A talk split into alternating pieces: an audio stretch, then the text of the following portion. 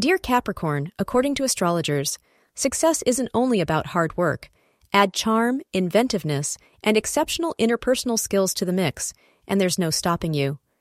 As the moon is still in Virgo, you may be in a calm and contented frame of mind. Furthermore, your appealing and charming demeanor may be of great assistance to you, particularly in work related situations. Avoid wearing the color blue for today.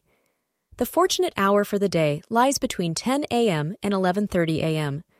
Today may bring some surprises into your life when you run into an old friend or romantic partner.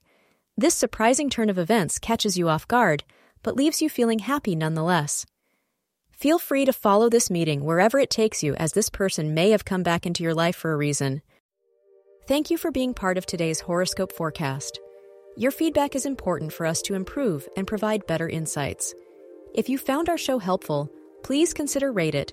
Your support helps us to continue creating valuable content.